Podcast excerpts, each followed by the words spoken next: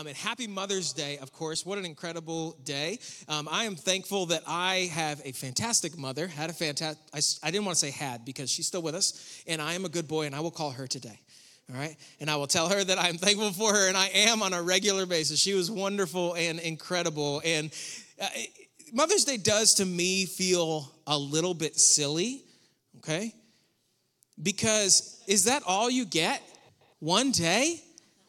Honestly, is that it? With everything that you do, one that, that feels like it doesn't, shouldn't even count. Like mothers deserve a lot more thanks and gratitude than just one day. So I know we've got the one, but let's take it past that, okay? There is no way that we could possibly thank moms for everything that they do in our life because they do everything in our life.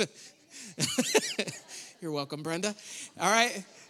I mean, how could how could you do it? How could you thank them? I heard I heard someone mention this week, like, why is Mother's Day on a Sunday? A day when nobody does anything anyway. Why can't, why can't Mother's Day be like on a Wednesday and actually give them a break, for goodness sakes? You know, on a Thursday. Thursday's the hardest day of the week, right? Is you're worn out and you're not quite there yet to the weekend. But there's just no way that we could possibly say thank you adequately to the people in our life, mothers or otherwise, that have had such a huge impact. And so we can't fill that void completely, so let's just do the best we can and make sure that your mother or the motherly figures or whoever it is that's in your life really feels how valuable they are today. And it's a beautiful day. These, these moments that we have of gratitude are really powerful. Because if, if we're not careful, and I, I tend to be this way, I tend to walk through life focusing on the things that are wrong more than on the things that are right. I tend to get frustrated about the things that aren't happening the way that I want them to happen or the ways that I'm not being supported or whatever it may be, rather than being thankful and appreciative of what is happening well. And these kinds of days are, are opportunities to snap us back to reality to realize, man, well, there are so many people that care for us and love for us and do so much, and we need to walk through life with an attitude of thankfulness. And when we have an attitude of thankfulness, it makes everything so much better. When things, when things are looking up rather than when things are looking down. And so today is one of those days. And I think it's actually perfect. This wasn't planned, but it just so happens that where we're studying in the book of Romans, We've gotten right to the end of the letter. We have one week left after this. All right, one week left. And yes, we did fly through Romans, even though it took us a little while. In the passage that we're going to read today, it's actually a couple of passages. Um, we're going to read from Romans chapter 16. Paul finishes his letter with some thanks, with some recognition of people. And I think this is such an interesting passage to talk about because, like we talked about last week, when you get to the end of something, you know, the pastor says, and I'll close with this, or, you know, someone starts giving thanks at the end of a speech or something like that, we tend to check out. And it's easy in the book of Romans or any letter that we read in scripture, when they get to sort of the salutations and the benediction and the close, it's easy to check out a little bit. And this passage that we're about to read if we weren't committed to teaching all the way through the book of Romans, we probably wouldn't teach this passage because it's a list of names, a long list of names, people that Paul wants to recognize and, and express thanks for. And so we're going to read through them today. And what a perfect day to do this a day when we're in a position and a mentality of gratitude, anyway. And so we're going to read through, and uh, there's going to be a bunch of names here and they aren't Americans. And so the names are weird, okay? And I am going, I don't speak Greek fluently. I know a little bit. I don't speak it fluently, and I'm certainly gonna butcher some of these names. So I was actually thinking this week, the better way to handle this might be to just bring a teacher up here. Because at the beginning of every year, you gotta figure out names anyway right? So you're like pros at weird names, and names are just getting weirder, by the way. They really are. Um, but and this is totally a side note, but I think the um, the list, the annual list of most popular baby names came out this past week. I saw a couple articles about it, and I think Olivia is still number one uh, among girls. Has been for like seven years or something. So you got that, and then number one for the boys is like Hudson or something like that. William, Liam, that's it. Yes. All right. Good. Thanks, Gary. That's right. It was Liam, believe it or not, which I haven't even met one. But anyway, so besides Neeson, I've seen him. But um, so uh, or Gallagher. Yeah, anyway, there's there's a few. Anyway, but they're not babies. Um, but the first one, and I thought this was interesting, totally doesn't relate to what we're talking about today, just names. Um, but of the top 10 female baby names, nine of them end with an A. Which I thought Olivia, Emma is like second. Like they all end with A's. Anyway, I thought that was interesting. I'm just putting off having to go through this list of names and, uh, and butcher them in front of you, but I'm going to do the best that I can. Um, so, Romans chapter 16, he's going to go through, and I think we're going to see some significance here that we might not normally see as we're just reading through scripture. And um, some of these people we know things about, and some of them we know absolutely nothing about other than the fact that their name is right here. And so we'll talk through some of that as we go. All right, Romans chapter 16, beginning of the chapter. I commend to you Phoebe, our sister, who is a servant of the church in Cenchrea, that you may receive her in the Lord in a manner worthy of the saints, and assist her in whatever business she has need of you. For indeed, she has been a helper of many and of myself also. So, um, Phoebe, presumably, we don't know this, but presumably, based on the way this is formatted, Phoebe was most likely the courier of this letter. So Phoebe was the one who was entrusted with this letter to leave where she was, Cenchrea, which is a, a port city just east of Corinth, where Paul was when he wrote this letter. So he hands it off to Phoebe, and Phoebe has the honor, she is entrusted to take the letter to Rome. I wonder if Phoebe at that moment had any idea the gravity of what she was doing. It certainly would have been an honor. Paul was obviously well revered and, and was, a, was an apostle. And so to carry a letter of his would have been a great honor. But I, I wonder if she understood on some level or any level the significance that the book of Romans would be, the letter to the Romans. One of the most, not, not to rank or anything, but one of the most significant and impactful books in the New Testament a beautiful letter, a clear explanation and display of the gospel and what to do with it. The good news shared with the Romans, who would at some point, now after going through a lot of persecution, would at some point become the most influential Christian church in the entire world. I wonder if she understood. But when she was handed that letter, she was entrusted. And she was going to a place that, presumably, based on the way he introduces her, she didn't know anybody there or didn't know many people there. And he's saying, Here's a stranger coming to you with this letter. Receive her. And they would have read this after they read the letter, by the way. it's at the end, right? But she was going to this foreign place, to this strange place, but she wasn't going to a foreign place or a strange place because these were brothers and sisters in a different place. And I think that's one of the beautiful things about being a, a, child of God and being a part of this family of faith that we're a part of, that we have brothers and sisters all over the world that we've never met before and that we can receive each other and, and in a way that is like family, even though we may have never met. So he commends her to them. And he says, whatever she needs when she gets there, help her. Help her because she's been a helper. Okay? She's been good to us, so be good to her. It's a beautiful show of unity, which he's been talking about so much. And then in verse three, he says, greet. And I want to pause on this first word because he says greet 15 times in the passage that we're going to read. Each one is a little bit of a different section, and he puts different names after this greet so and so, greet so and so. Now, we don't know this, but it's possible. Remember that in Rome, there was not one centralized church at this point. There were multiple house churches all over the city that were led by different people or tenement churches. And it'd be 10 to 20 people in each one, a couple of families in each one, not many people at all.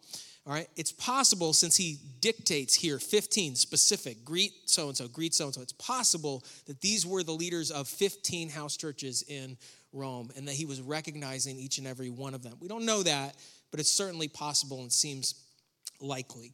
All right, so he starts here, um, verse 3 Greet Priscilla and Aquila, my fellow workers in Christ Jesus, who risked their own necks for my life to whom not only I give thanks, but also all of the churches of the Gentiles.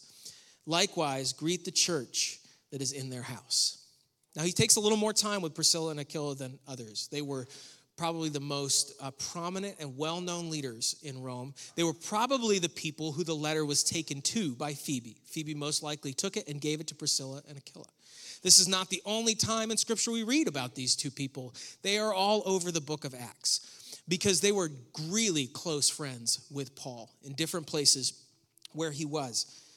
Now, presumably, again, uh, we don't know some of this history. We know, we know bits and pieces of it, but not all of it, so we have to presume a bit. Presumably, Priscilla and Aquila originally are from Rome, but most likely got kicked out of Rome when Claudius made his decree that all Jews and Jewish Christians had to leave the city. We talked about that earlier in the city, or the, earlier in the series. There was problems and they were causing disruption, and so the Emperor Claudius kicked everybody out. And when Paul writes the book of Romans or writes this letter to the Romans, they have just all come back to town. So presumably, Priscilla and Aquila were in Rome and then they got kicked out of town by Claudius. And we know uh, that at one point they were in Corinth when Paul came around on his second missionary journey. And he lands in Corinth and he connects with Priscilla and Aquila, who are by trade tent makers. And he wants a way, Paul wants a way to make a side hustle, okay? so he doesn't have to presume upon the church to give him any money. And so he wants to make money on the side. And so Priscilla and Aquila teach him how to make tents. And then Paul is able to use that trade in order to support himself throughout his ministry. When he finally leaves Corinth and he goes to Ephesus, Priscilla and Aquila go with him. So they travel to Ephesus with him, and then when he leaves Ephesus, they stay there and help build the church. And in fact, they, uh, they challenge, there's a, a, guy who's named Apollos who's out preaching, but he doesn't quite fully understand the gospel. And so the scripture tells us that Priscilla and Aquila pulled him aside and explained the gospel more completely to him, which I think is kind of funny. they were like, hey, you're doing a great job. Now let's get a few things squared away, and then you can go back out there. So that's what that's what they did for him. They were incredible people. And then when Rome opened back up, Priscilla and Aquila went back to Rome and started a house church, and most likely was the largest of all of the house churches in Rome. So they're very significant. He loves them deeply. And when he says greet, he's not telling that's that's a little weird translation thing. He's not telling them to greet Priscilla and Aquila. He's sending his greetings to them. He's recognizing them, and he's going to recognize a bunch of other people here too. All right, now we're in the middle of verse 5. Greet my beloved Epaenetus, who is the first fruits of Achaia. Now, Achaia, we talked about this a couple weeks ago, but Achaia is basically the southern end of Greece, um, or they would have called it Asia, but that would be the transliteration. But that's confusing because we think of something else when we think of Asia. So he says he's the first fruits of Achaia, which means he was the first person that Paul led to Christ in that region. And so he's very significant, and now he's back in Rome. Verse 6 Greet Mary, who labored much for us. We don't know which Mary, there's a bunch of them in the Bible. This is we don't know which Mary he's talking about, but it is a Mary, or uh, in Hebrew, Miriam, who's in Rome. But she worked and labored much for us. Verse 7 Greet Andronicus and Junia, my countrymen and my fellow prisoners, who are of note among the apostles who also were in Christ before me. Okay, so Andronicus and Junia are most likely a couple, a married couple. And he says they're, they're his um, a countrymen. Now, when he says that, typ- typically what he's saying is they're Jewish. So these are these are not Gentile believers; these are Jewish believers. And he said they were actually in Christ before me. So it's possible, and the, the apostles know them. They're aware of these two and they were in Christ before Paul, which means they've probably been believers for 25 years, might have even potentially seen the resurrected Jesus in their lifetime. And so they're very significant. He loves them, he wants to recognize them. Verse 8 Greet Amplius, my beloved in the Lord. Greet Urbanus, our fellow worker in Christ. And Stachys, my beloved. Greet Apelles, approved in Christ.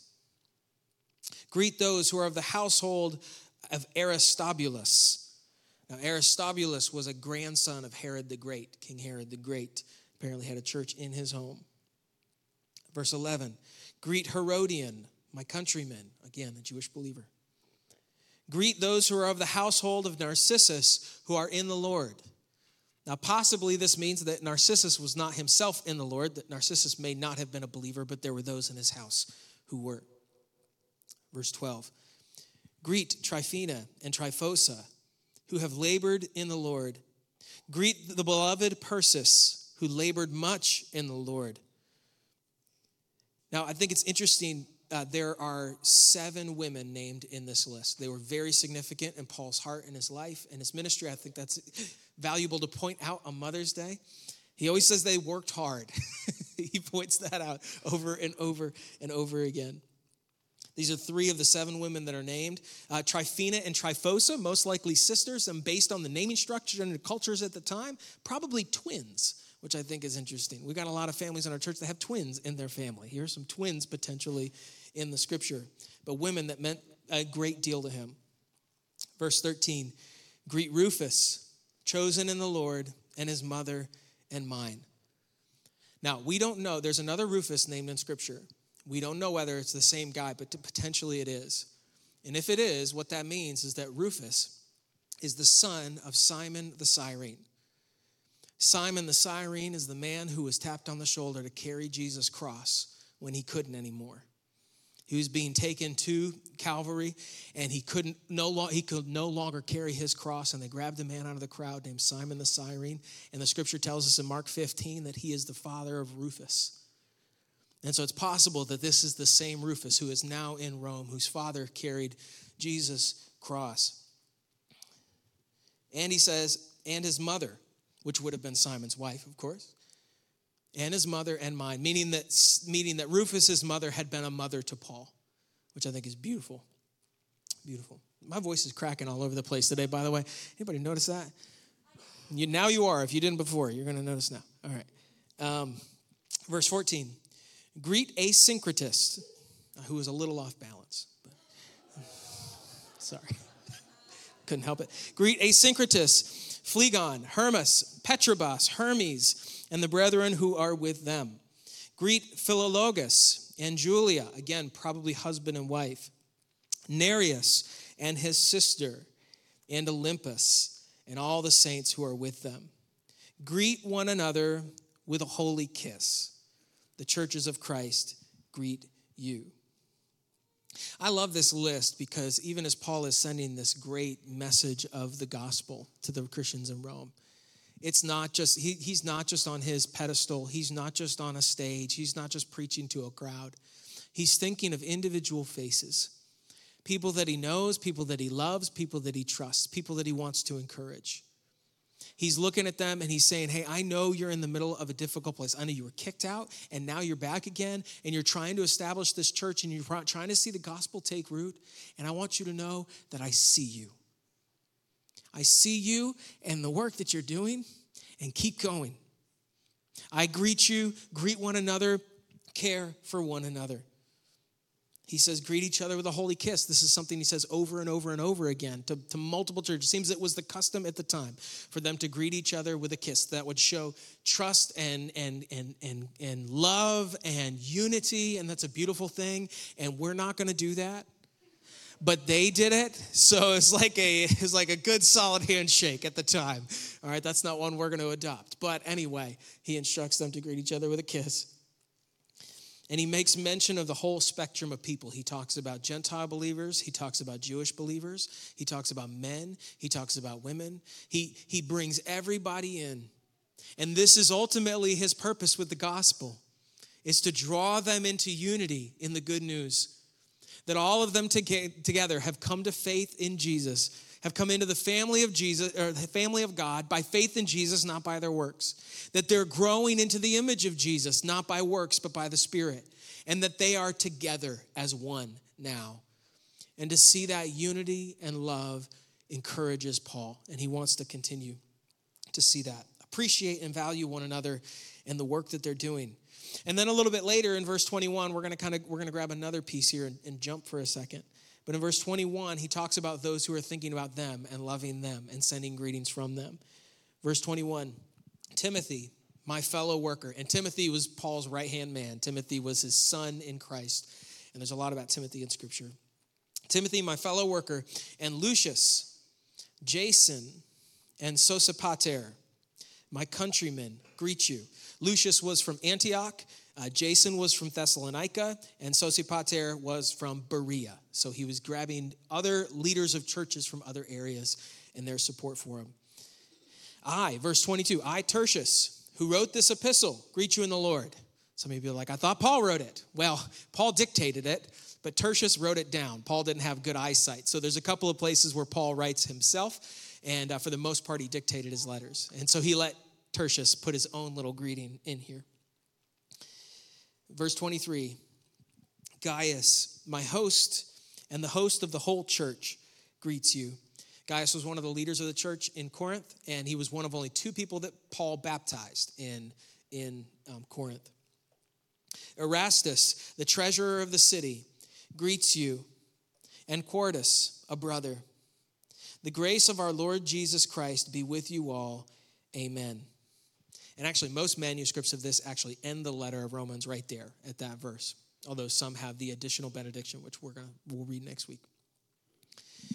Here's what I see when I read through this list. Because when we think about ministry or we think about the apostles, we tend to think of individuals. We think of the person who was out front. Even today, when you think about churches or you think about ministries, you tend to think about the person who's out front. You know, like you think about this church over here and you say, oh, that's so and so's church, and you name the pastor of that church, right? That's the way we tend to think about ministry because that's the person who gets the light, who has the stage, who has the whatever, the notability or whatever. But every ministry, no matter where it is, requires a team of people a group of people that are working together in the Lord, that are committed to the same thing and united. And the most effective ministries, the most truly effective ministries, have an army of people who are on the same page, working together, serving, and everybody doing what they are called to do. And Paul here calls out a whole list of people. He could have probably keep going on. And the fact that Paul, as great as he was as an apostle, could put down such a list to know people by name and to encourage them in the gospel. And that builds fellowship. Encouragement builds fellowship. On a day when we celebrate encouragement or we try to encourage mothers, encouragement builds fellowship. It draws us together. And so I want to do something today that is a little abnormal. I want to take the rest of our time in the message, and I just want to thank some of you. I'm have a little hard time getting through this today, to be quite honest with you. I want to thank some people in our church who have given their lives to this fellowship and mean so much to us. And first of all, I just I, I have to put this claim. Please don't be offended if your name isn't on the list. all right? I had a system, okay? I had a method, and I did my best to get as many as I could, but I'm not perfect, and I have a terrible memory. And so I'm gonna do the best that I can. I just want to thank you because in order for our church to be what it is and do what it does, there's no way one or two or three or four or five people could do that. And so I want to thank so many of you, particularly I want, to thank by name our elders, our trustees, and the overseers of our church. And just give you one little, one little bit about each one of them. And I'm starting here alphabetically. Um,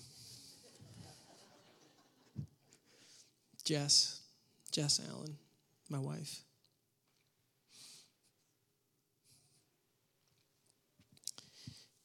Jess is not only my wife and a mother, but an elder in our church, a ministry director, the most remarkable woman I've ever met, a connector of people, an inspirer, and a get it doneer. if you need something done, she is the one. And that's all I'll say for now. I want to thank Ben. Yeah, hold, hold your applause. We got a long list. I want to thank Ben and Lauren Collins,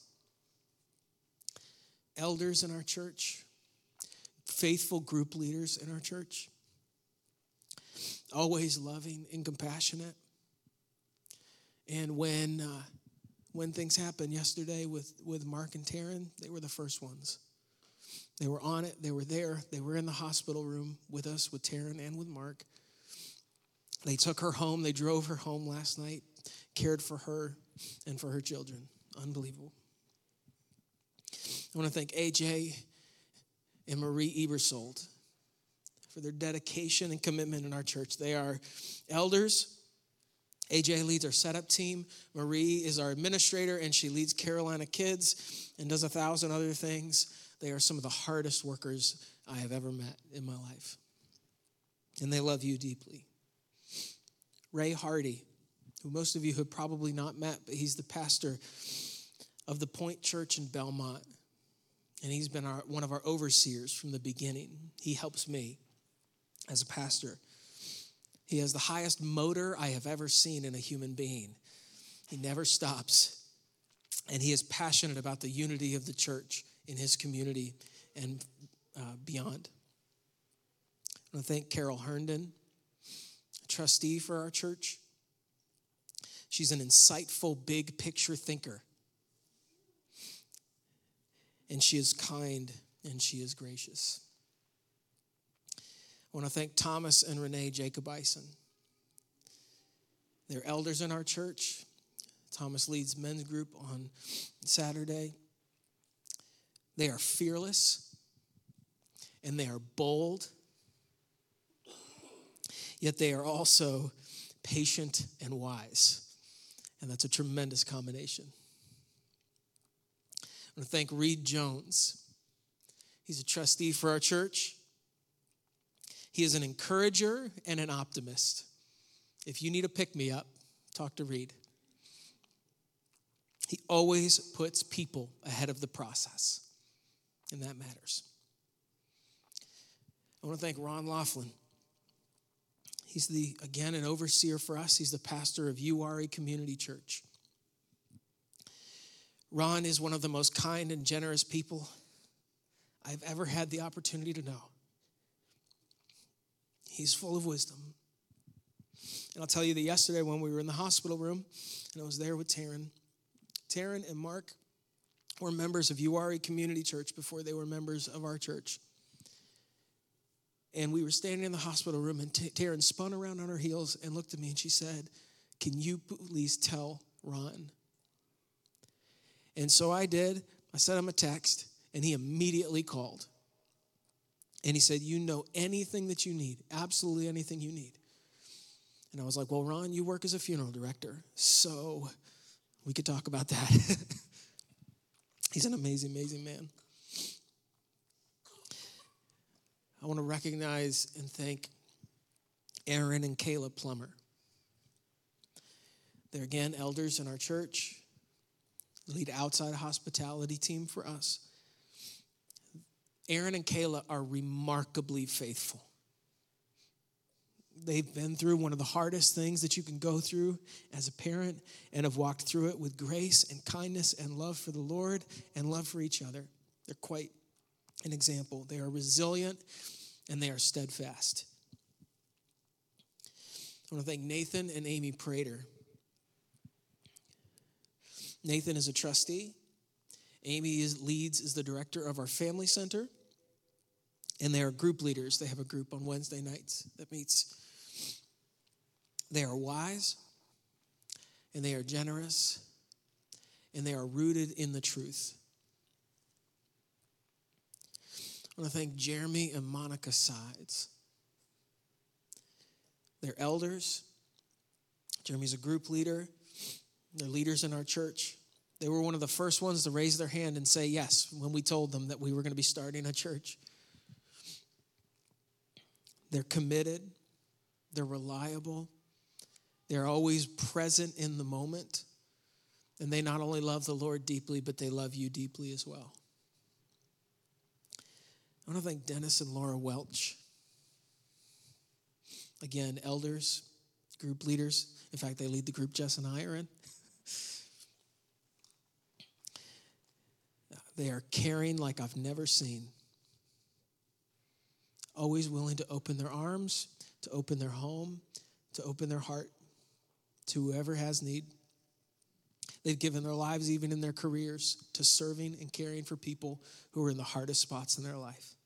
And not everybody would do that.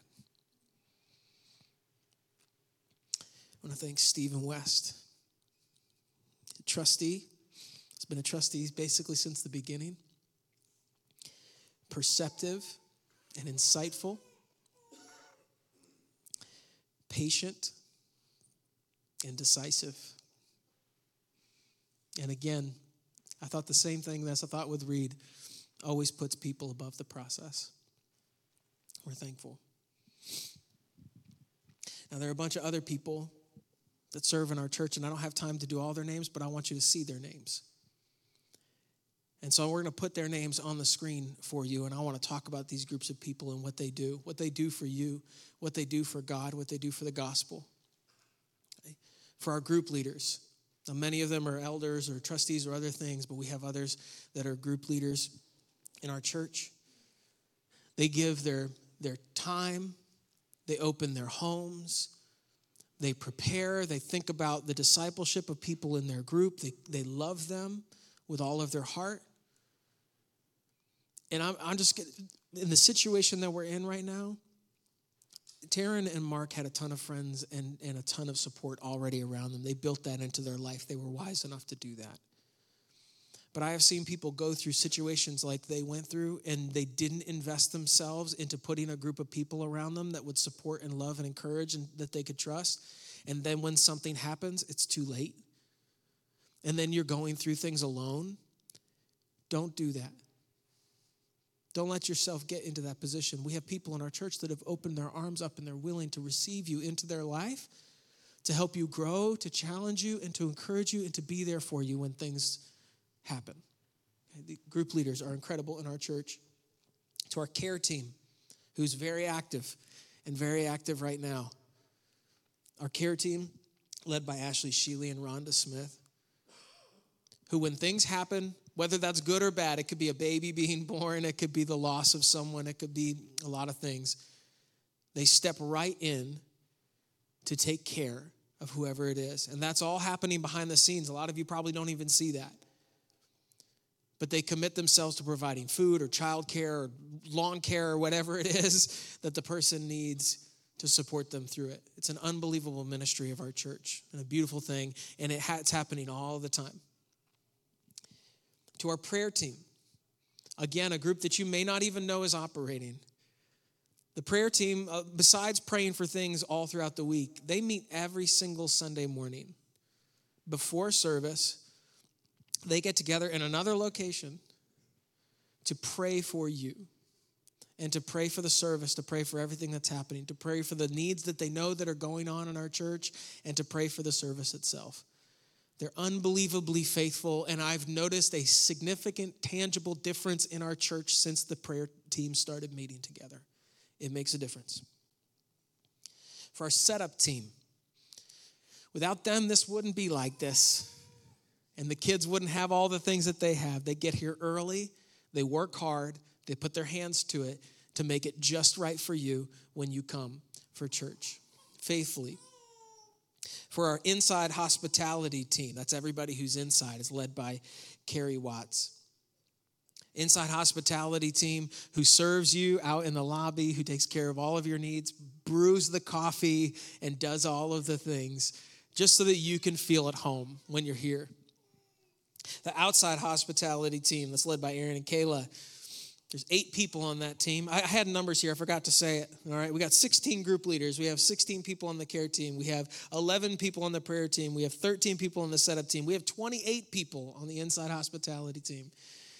We have eight people on the outside hospitality team. They're taking care of everything outside, and making sure. We also call it the safety team. Okay. They're making sure everybody is safe and taken care of. The audio, video, and lighting team is led by Jeremy. 10 people who they don't want you to know they exist. Okay? They like being back there where nobody looks at them. Turn around and look at them real quick. Turn around and look at them. yeah, there you go. Yeah, Ben's covering his eyes. Uh, they, they do they work so hard to master the technology to figure out all the things just to provide something for you here today where you don't think about them at all but your, your attention is turned toward god to the band. We have eight people or 18 people actively serving in our band who get up here not to be on stage and to be in front of you, but to be in front of the Lord and to set an example of what worship and faithfulness looks like, and to try and create an environment where all of us together can worship and come to the Lord's feet. For the Carolina kids team, led by Marie,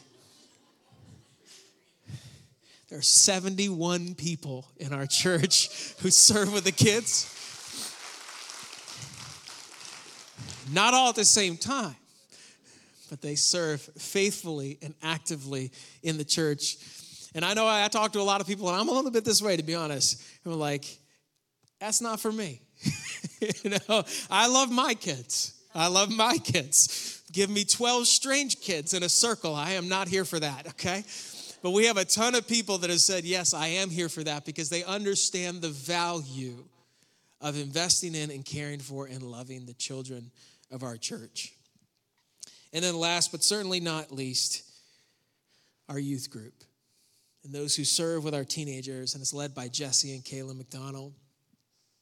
And there are eight people who actively serve here. And it's a beautifully vibrant ministry to see the way they're impacting kids the way these uh, the way the kids are connecting with each other and being encouraged and they're just fantastic and they're always coming up with new ideas of things that they can go and do which is fantastic all of these people all of these people have given of their their time their energy their money their skills so that we can be a family so that we can serve each other, so that we can have an impact not only on each other, but we can have an impact on our community.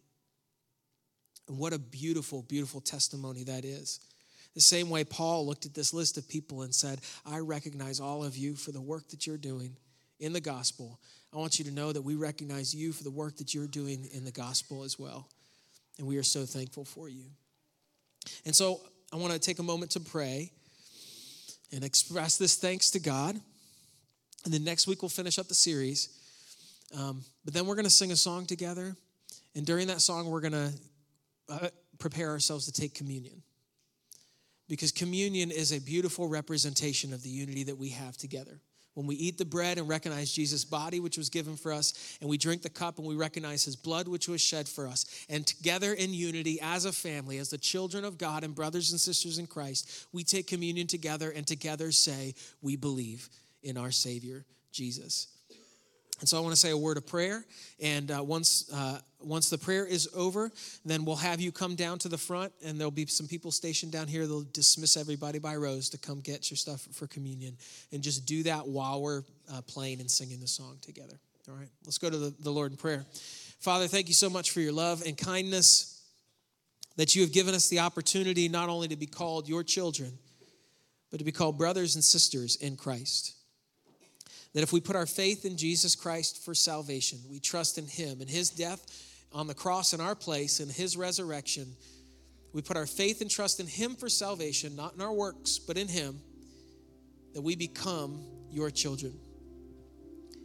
That you receive us into your family, that you forgive us our sins and that we can begin a life of walking with you, walking more closely with you, and being transformed into the image of Jesus. Again, not by works of the law, but by faith and following the Spirit. And so we thank you for that. We thank you for the brotherhood and sisterhood that you give us in Christ. To give us a family, a chosen family together. To love and support and express gratitude and thanks for.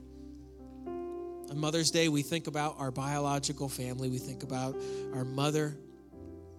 And for some of us, that's a, that's a fond thought, and we're deeply grateful for her. For others, the situation is different, and they may not be able to look at a biological mother, may not know who she is, or may not have an example of one that they would have chosen.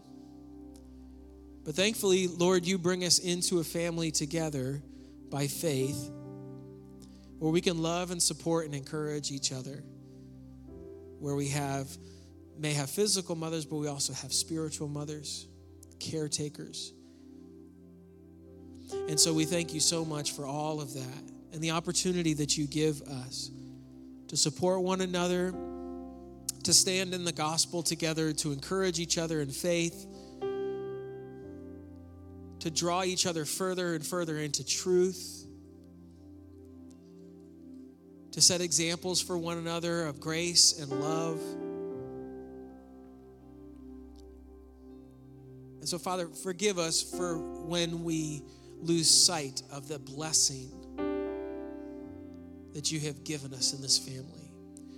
Forgive us for when we get focused on what isn't happening or what we don't have. When you have given and blessed us with so much. And so today, God, we pray that you wash over our hearts an attitude of thankfulness, appreciation, love, connection, unity so that we understand who you are to us, but also what we are to each other. So we thank you for that today. To know that the day is coming, Christ, when you will return, and the hope that we have will be complete and physical and tangible. To know that even as we go through hard things here, all of those hard things are temporary so we walk through them together. We walk through them together and we look forward to the glory that's coming. So, Lord, as we prepare to take communion together, solidify this unity in our hearts. Not only our personal faith and belief in Jesus, but a display of group faith in Jesus now, that together as a family, we are telling you we believe and we trust and we are thankful. We're thankful for how you have served us, Jesus. Not that we deserve it, not that we demand it, but that you offered it willingly. Greater love hath no man than this, than he would lay down his life for his friends and you have laid down your life for us. For that, we are thankful. And we not only ask you to rule in our hearts today, but we look forward to your kingdom and your return as we wait together. It's in your name we pray. Amen.